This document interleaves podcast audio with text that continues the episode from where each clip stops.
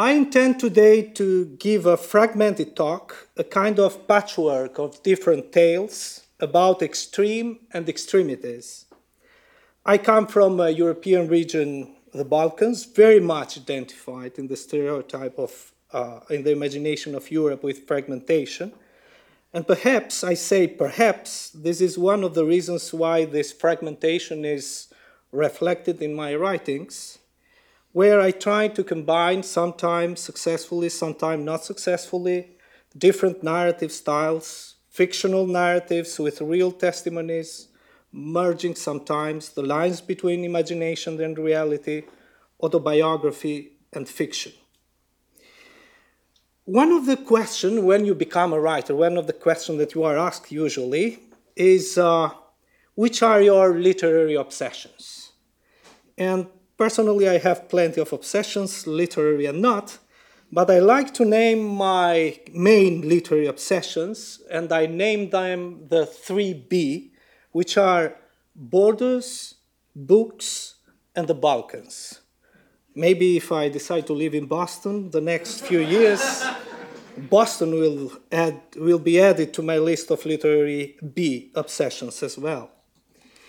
When you are a writer today, also, one of the questions you come across, especially from young people, is Has any of your books become a movie?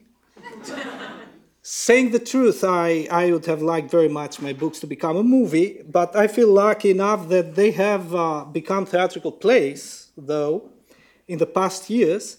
And this year, all by accidents, three theatrical performances uh, based on my books have been staged uh, simultaneously almost in Denmark, Greek, and Austria. So, um, the borders are one of the main issues of my of my books and from the beginning of 20th century till now borders and borderlines have been crucial for Europe's self narration variably as a continent of colonial powers nationalist homogeneity uninterrupted mutual massacre of European nations in two world wars holocaust totalitarian utopias, secessionist egoism, visions of borderless unity and multicultural coexistence in a globalized world. I will read an excerpt from my book which relates to a very special type of borders which we have known in the 20th century in Albania, in, in Europe, are the totalitarian borders of Albania. Maybe those who know what happens in North Korea or even in Iran today will understand it, what I mean when I'll read my excerpt. One of the main concerns of the totalitarian regimes is the total control of the information. So they people cannot catch any signal and images from the world beyond the totalitarian borders. Those aerials are forever connected in my mind with two more people who made a lasting impression on me during my childhood Uncle Yanni and Comrade Mete. I had known Uncle Yanni almost all my life because we lived in the same block. His flat was upstairs from us on the fourth floor. He was quite well known around town, mainly because he was waging an undeclared war on all enemies of the state and the revolution the enemy without, certainly, but especially the enemy within. From the conversations of the grown up at home and at friends' home, I learned that Uncle Yanni had an enormous logbook, which he kept hidden somewhere in his flat, detailing the works and days of all suspect residents of our town. Woe betide anyone whose name appeared on the list. It meant certain ruin for them and their relatives. Rumors about Uncle Yanni's list grew until it acquired mythical status within the community. Some said that it was just a simple notebook. Others maintained it was a huge tome containing information relating not only to suspect persons in this town, but in the neighboring one too. Uncle Yanni was so committed to hunting down the enemy within that it was said that even his daughter in law's name appeared on the list. They all lived under the same roof. One night, he overheard her murmuring in her sleep I don't give a shit about the party conference. Uncle Yanni was not the only one targeting the enemy within. There were others in town doing the very same thing. We knew about some of them, but not all. Comrade Mete, for example, we did not know about. We only found out about him much later, under the most tragic circumstances. Comrade Mete's particular skill and passion was tracking down the enemy within through the precise study of the lie of their television aerials. He left no rough tube in the town uninspected at least three or four times, operating under cover of night to make sure the direction of all aerials conformed to party regulations. In fact, he had compiled a long list of names next to which was recorded in the direction of the lie of their aerials. If Comrade Mete discovered an aberration anywhere, the authorities were, were alerted instantly, and the guilty party could find himself digging trenches for years on end. Comrade Mete's legendary list was discovered late one night on the roof of our block. Unfortunately, the owner of the list was five floors away from it, lying on the ground in the entrance to the building, having executed the most spectacular fall from the roof, all the way down to the ground below, which was still damp from the recent rain. Comrade Mete's fall was accompanied by a terrible scream which sent a jolt through everyone in our building, waking everyone in the surrounding blocks as well. He died on impact. A tragic, premature death, but a hero's death. He was killed in the line of duty, fighting for socialism and in the class struggle. What caused his fall, however, was never established, and speculation concerning the mysterious circumstances surrounding his demise continued to fuel the imagination of the people of our town. There are some verses how he, he, he was killed and how he died, and there are uh, a lot of black humor in these versions. But I want to pass now very fast because time goes on very fast, describing shortly my current project, which is to investigate the public and private life of two important protagonists in the history of modern Albania, the dictator Enver Hoxha and uh, Musine Kokalari. One is a communist dictator and the other is Albania's first woman writer, who was imprisoned and exiled by the dictator's regime. Both Enver Hoxha and Musine Kokalari belong, belong to the same generation, which in Albania is known as the generation of the 30s, they were both raised in the same Albanian town in South Albania, Gjirokastër, and were close relatives. For the purpose of my investigation, I had to meet with victims and perpetrators of that time in Albania. The profile, the psychological trauma, the silences, above all the shame felt by the victims toward their personal and painful stories, were not unfamiliar to me. I had personally known some of them, former political prisoners and sufferers in labor camps, even before the collapse of the communist regime. All by coincidence, my hometown Lushnja and the villages around it were one of the main centers where the regime usually sent, under the label of deportation, its political opponents. I have never fully understood why my city was chosen and by who as the fittest for deporting the regime's political rivals. Perhaps the city was chosen on purely geographical criteria. In a country full of mountains, it was one of the rarest non mountainous places in Albania. With a huge and fertile field surrounding Perhaps the surveillance of the so called enemies was easier here. Or maybe because many of the deported could be forced to work in the fields 10 or 12 hours a day in the bitter cold of winter and in the lethal sun of the summer. Perhaps my hometown in central Albania was chosen because it is relatively far away from the borders, turning any attempt to escape by crossing the hermetically sealed borders into an impossible enterprise.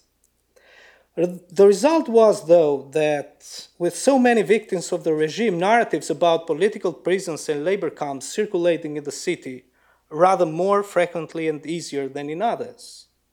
Moreover, one of the most interesting things had to do with the fact that more and more often the victims of the regime were some of its former and most prominent supporters, which reminds me of Hannah Arendt's essay on violence when she writes that the decisive difference between totalitarian domination based on terror and tyrannies and dictatorships established by violence is that only the former turns not only against its enemies, but against its friends and supporters as well, being afraid of all power, even the power of its friends. The climax of terror is reached when the police state begins to devour its own children. When yesterday's executioners become today's victim. Maybe because I was not fully aware of the dangers occurring at that time, because I was an adolescent, adolescent, I had become close friends with some of the class enemies in my city, natives or foreigners as we categorize them. And I was able to hear first-hand testimonies from a world which I discovered was much more unknown to me than I had imagined. One of the first full testimonies and dramatic narratives on prisons and labor camps I heard was when I was 19, the time I met in my hometown one of the most talented modern Albanian poets, Visar Zhiti. He had suffered for 10 years in the horrible prison of Spac, constructed in 1968 in the middle of nowhere in the mountains of North Albania, not very far from the town of Mirdit, where Musine Kokalari was also deported to by the regime when she was released from, from prison in 1961. The Spac prison and labor camp was the destination of the people whom the regime considered its most dangerous enemies. Visar Zhiti was a teacher at elementary school in a city in northern Albania when he was arrested. The accusation against him were that of writing subversive, excuse me, and hermetic poetry. Once arrested, his personal, it's not easy to articulate the paranoia of the regime.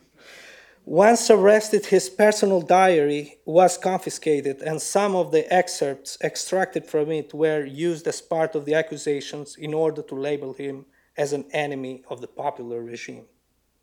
The following is an excerpt from his diary, which was used as part of the accusation.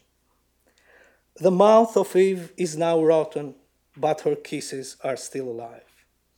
Adam and Eve ate only an apple, and this was enough to chase them from paradise. I am eating hundreds of apples here, but I cannot get out of this paradise of boredom. How had he dared to call the socialist paradise a paradise of boredom? In some of the books that Visar Zhiti wrote after the collapse of the regime, he writes about his experiences in detail, from the prison and the labor camps. Some of these stories remind me of the Kolyma tales by Shalamov, as well as other stories and testimonies from the Russian gulags, or the first few, the few first-hand testimonies which come out today from North Korea. My colleagues and fellows will agree, I suppose, that writing is usually like a journey into the unknown. It changes and shifts all the time. My three novels are based on field research and the collection of oral testimonies. However, this is the first book based on archival research. I should say that my initial aim was not to write a novel on the topic I am discussing, neither to end up spending a long time researching in the Albanian State Archive. As I state in my introduction, I believe that books constitute one of my literary obsessions. That's why in my second book, My Name is, is Europe, the central character tells a story about books and private libraries under totalitarianism. He grows up in a house with a tiny library, most of which he used to hate. His, pa- his fearful parents, persecuted by the regime in the past, made a huge efforts to create a sort of window library, a kind of facade which would show their obedience to the regime, hoping to prevent any further ordeals.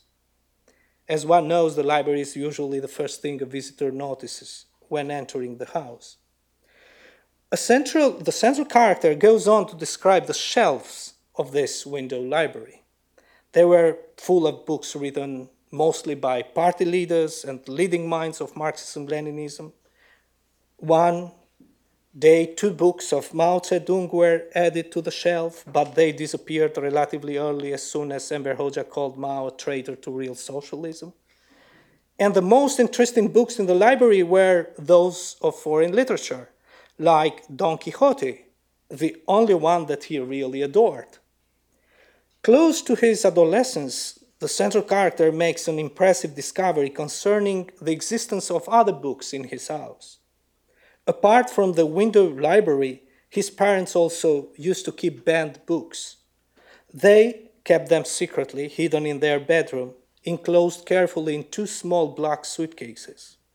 The banned books never crossed the borders of their bedroom and were never found scattered carelessly throughout the house on the sofa or the table, like the other normal books. They were like terrible secrets, and their existence was exclusively linked with darkness. I should say, tells the hero, that during the period of oppression and systematic paranoia, we had a lot of free time to read books but we couldn't have the books we really wanted to read. Today I can read whatever I like, but I have no time anymore. That's why there are moments when I feel nostalgic about that terrible period, when reading of the banned books was akin to a ritual and my relationship with books was similar to forbidden love. In the end of 2009, I had already given to my Greek publisher the book with the description of the above scene, it was then that I found myself again in Albania doing some research on the lifestyle of the party leaders during the communist regime. My initial aim was to write an article for my newspaper's columns. I was surprised, though, to discover, among other things, that books and private libraries played an important role in Hoxha's court. I was astonished by the fact that some of these people who systematically destroyed libraries and book collections were also great readers and book collectors themselves. They even used to compete with each other, comparing the size of their private libraries. Enver Hoxha himself possessed an astonishing private library with more than 20,000 titles, mainly in French, as he had studied in France in the 1930s. Today, the private library of Enver Hoxha doesn't exist.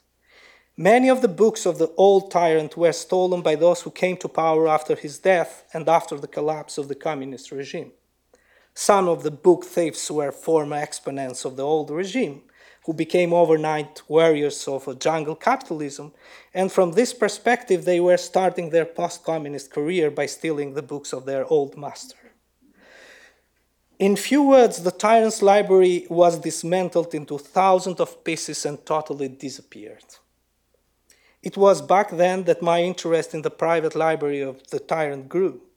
I only found a few of his actual books, but I was lucky enough to, to find in the Albanian State Archive all the titles of the books in his private library. For around four years now, I have been wandering literally with 1,000 photocopies pages which contain the titles of the books of Enver Hoxha Private Library. After dismissing my initial idea to write a newspaper article about it, I decided to write a short essay on this library, on the reading habit, habits of the tyrant and his relationship with books. But encouraged by my curiosity, or perhaps because I got emotionally involved with all this, I decided to further my research. Actually, I wanted to learn more about the relationship of the tyrant to books, about how he used to order them, if he really read them, if he had the habit of speaking to others about books, if he told stories, which were his most beloved literary genres and books, if his acts and thoughts were influenced by his reading. It was then that I began to come into contact with a part of that world which until then I had feared, hated profoundly, and rejected the world of the perpetrators. Some of these people were close relatives of the tyrants, others were his closest collaborators or his obedient attendants. Suddenly, I went from an opponent of that regime to finding myself in the role of the researcher of the regime. Judging them was not enough. I also had to try to listen to them, to read their words and gestures, and find the meaning behind them, to try to understand and look inside their world. It was, let's say, the price I had to pay if I wanted to satisfy my curiosity and my ambitions as a writer. I can speak for hours about the meeting with some of these real characters who in the past belonged to the powerful and pitiless camp of the per- persecutors, executioners, and perpetrators. I will limit myself to only some remarks. I heard them say that finally they had the chance to speak with someone, me that is, about sensible and human matters, about books, music, and friendship. They struggled really hard to convince me of their human side. They cared very much to show me that they were good fathers, normal people who loved their children, their spouses, their nieces and nephews, that they loved reading and were passionate about music. Some of them stressed the fact that they had even helped persecuted people in the past, saving them from imprisonment or deportation. Some of them had remained still fond of their former master, justifying his deeds by the fact that Albania had been a country rejected and despised by the West. The country was destroyed by the Second World War and suffered from a dramatic backwardness, and they, the communists, had to rebuild everything from scratch. There were also those who interpreted the horrible deeds of the tyrant by pretending that he was misinformed about the real situation in Albania by his wife. When our conversation came to their responsibilities during the totalitarian period, then they lost all their good spirit. Even when they showed regret for the crimes of the regime, they systematically avoided apologizing. Almost all of them declared ignorance or lack of information about what had happened or justified everything by saying that they were obeying orders or evoked the general spirit of that time, which prevailed not only in Albania but all over the world. In such a context, they said, such terrible things seem normal. The spirit of the time was for them something like a physical phenomenon, upon and beyond human will. Sometimes, as we were talking, I imagined them, with terror, I should say, in their previous roles powerful labor camp guards, sons and daughters of powerful dictators, investigators and prosecutors, individuals who gave orders which decided the lives and deaths of hundreds or thousands of people. Without the mantle of power, though, without the protection of the paranoid system which they had forged, preserved, or blindly obeyed, they felt powerless. They never repented, however. What I understood was that their last wish was to find a place in history like normal human beings. They were unable, though, to carry any sense of guilt. Instead, some of them hinted that they felt like victims of that European bloody 20th century where someone had to choose between becoming a Nazi or a communist. I am aware that perhaps I'm not saying something terribly original here, describing the behavior of some of the perpetrators. The concept of the banality of evil, coined by Hannah Arendt, has greatly helped our understanding of the evil. Based on this concept as well, the French Bulgarian philosopher Tzvetan Todorov, in his book Facing the Extreme, where he analyzes the Nazi concentration camps and the Stalinist gulags, describes the behavior of the perpetrators in totalitarian regime as social schizophrenia. In a totalitarian system, writes Todorov, social schizophrenia, the division of life, life into impermeable compartments, is a defense mechanism for anyone with some moral principles left to preserve. I may act passively and amiably in this or that fragment of my life, but in others, the ones I deem essential, I remain a respectable person. Without this division, I could not function normally. Like the fever that accompanies an illness, fragmentation makes evil possible, even easy, and it is for this reason that fragmentation is an ordinary vice. Perhaps Solzhenitsyn is right when he writes that the line separating good and evil passes not through states, not between classes, nor between political parties either, but right through every human art and through all human arts. What he meant is that we all can find ourselves on the side of the evil. If there is a philosophical or political conclusion from my research, though, I would stress the fact that in order to understand the behavior of the perpetrators and the victims as well, we should analyze the hardcore ideological narrative and practice in which they are based and in which context they are defined. Is this very ideological narrative that many of the perpetrators refuse to reject by justifying their acts, by saying that their intention in fact were good, or by pretending to not understand or not know what is going on in reality.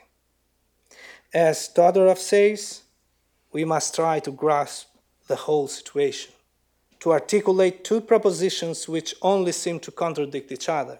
First, that the crimes are inhuman, but the criminals are not. And second, that some ordinary people committed some extraordinary acts. That's why, once the totalitarian system is in place, the vast majority of the population, people like you and me, are at risk of becoming accomplices in its crimes. That is all it takes. Uh, I think I have to stop. I, I, wanted to to say that this this is not my novel. The novel is another thing, and the novel begins in Paris, not in Albania, and afterwards it goes through Italy and it comes in Albania, and then maybe uh, I don't know where else it will uh, it will drive me, uh, and uh, um, also, I began writing a nonfiction, and now I'm writing a fiction, and the things have changed a lot and are changing through writing of the piece. Um, let me, um, in the end, only show some slides so you can get an idea of. And uh, uh, we have not, unfortunately, we have not many photos of uh, Musine Kokalari. She's uh, uh, this photo is from the files of the Secret uh, uh, uh, Service because she was filed, and the, most of the information I, I got it from there. Uh, her photos also were confiscated, and we don't know where they are, if they were burned or not. And after she was released from prison, she never she never got a photo of her. and she's in trial here in. 1946, um, um, one year before two of her brothers had been executed. They were owners of a publishing house and one of the most known bookstores in Tirana, Venus.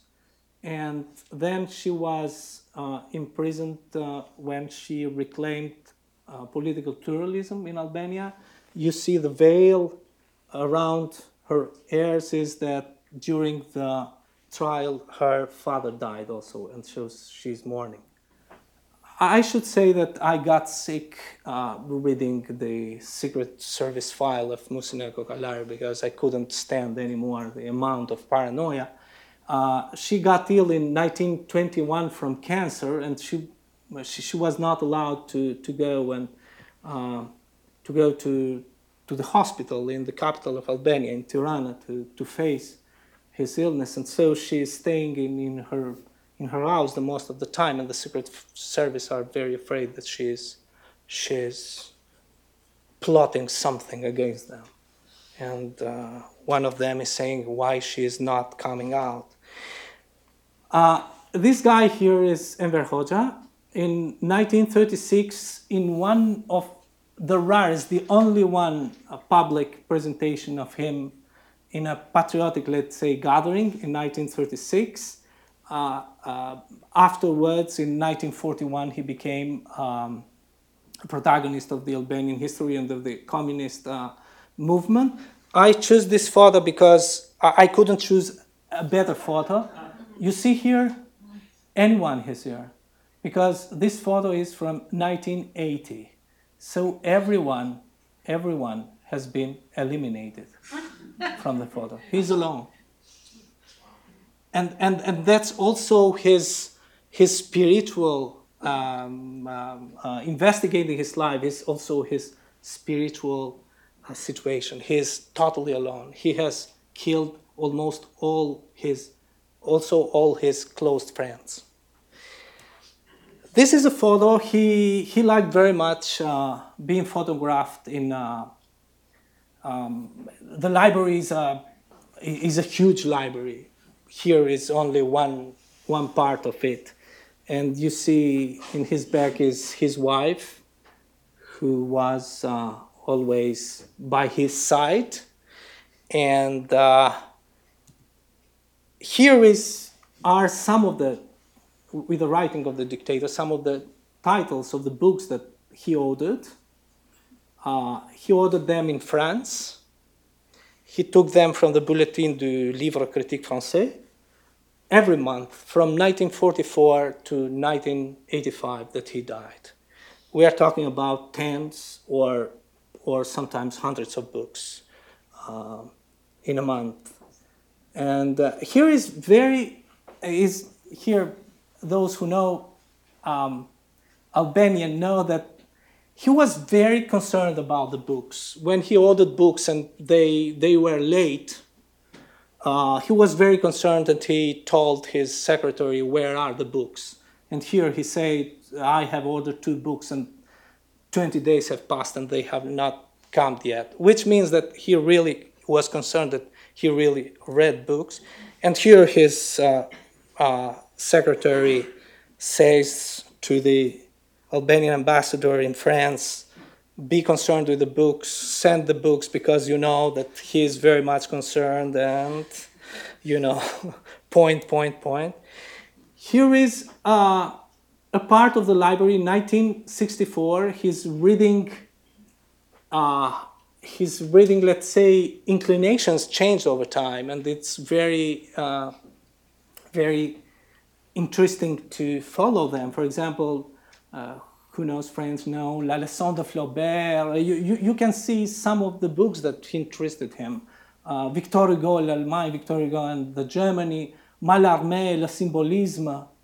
Uh, he, he, was fond of the symbolic poet, poets and the, um, and um, all the art from, from Arthur Rimbaud to, to, to Mallarmé to Baudelaire.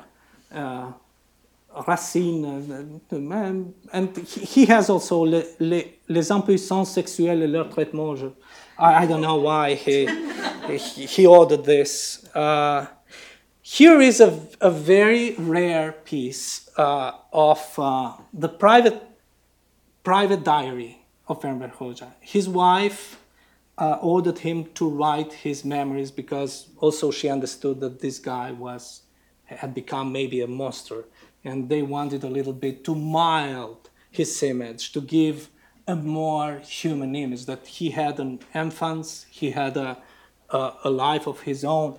But here, underlined with pain is, is me. But here, his wife, this is after his death, is censoring him. She's erasing his uh, his memoirs. She's erasing his memoirs. And here, a psychoanalyst will find it very interesting because uh, he's with his uncle, and his uncle says to him, When you grew up, kill all these rich people. I don't know, even if he was from a rich family. Uh, and his mother is afraid from the words of his, uh, his uncle that says, Don't speak like so because you'll you, because then when he'll go, grow up, he'll become a killer. And his wife has he raised the phrase. This is a little bit of conscience of the guiltiness. This is all. Thank you.